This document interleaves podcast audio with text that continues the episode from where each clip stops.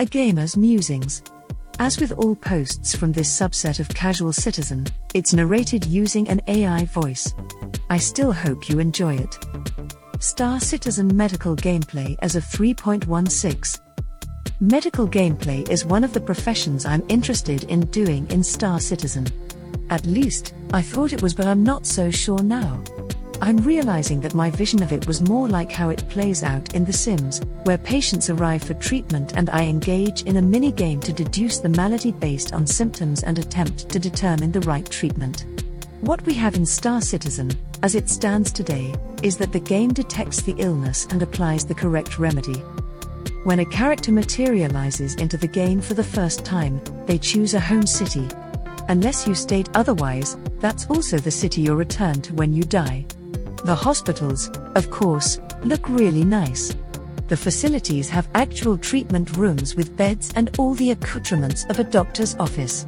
There's a reception area that looks plausible, gurneys in the hallways, and NPC staff meandering about.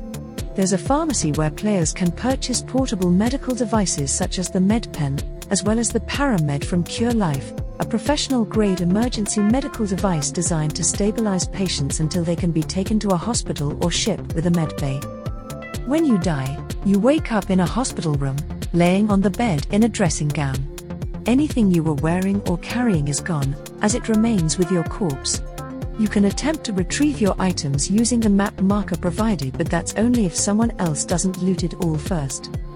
Yep, Star Citizen has full corpse looting now. Depending on the extent of your injuries, party members can stabilize you, bring you back to consciousness using the paramed gun, or transport you to the hospital or a med bay. In this way, you don't lose any of your items. Since the paramed only stabilizes you, you must visit a hospital or med bay at some point to have the actual injury cured, and as a result, remove whatever debuffs it applies. Having your hospital spawn point clear across the other side of the star system will be annoying, especially if you want to attempt retrieving your corpse to get back your inventory. Therefore, you can change your clone location by visiting another hospital and using the insurance claim terminals to relocate your resurrection point. Persistent resurrection clone sites, along with localized inventory, means that logistics are important if you care about being efficient. You don't want to leave your clone site set to the hospital near Microtech, the outermost planetary system, if you're doing combat missions near Hurston, the innermost planet. There's nothing like dying during a mission, only to find yourself waking on the other side of Stanton in a dressing gown. I actually like that you have to consider this when planning activities. Like inventory management, it grounds your character to the reality of the game's universe. I even think it's cool that you wake up in a hospital bed, and if you don't have any local inventory at that location, you'll be buying armor at that station or leaving in the default flight suit. So far, so good, I do like medical. So what's the problem? I don't see the role I hope to play as a medic. The hospital bed and medbay perform the diagnostic and apply the treatments automatically. What remains is search and rescue.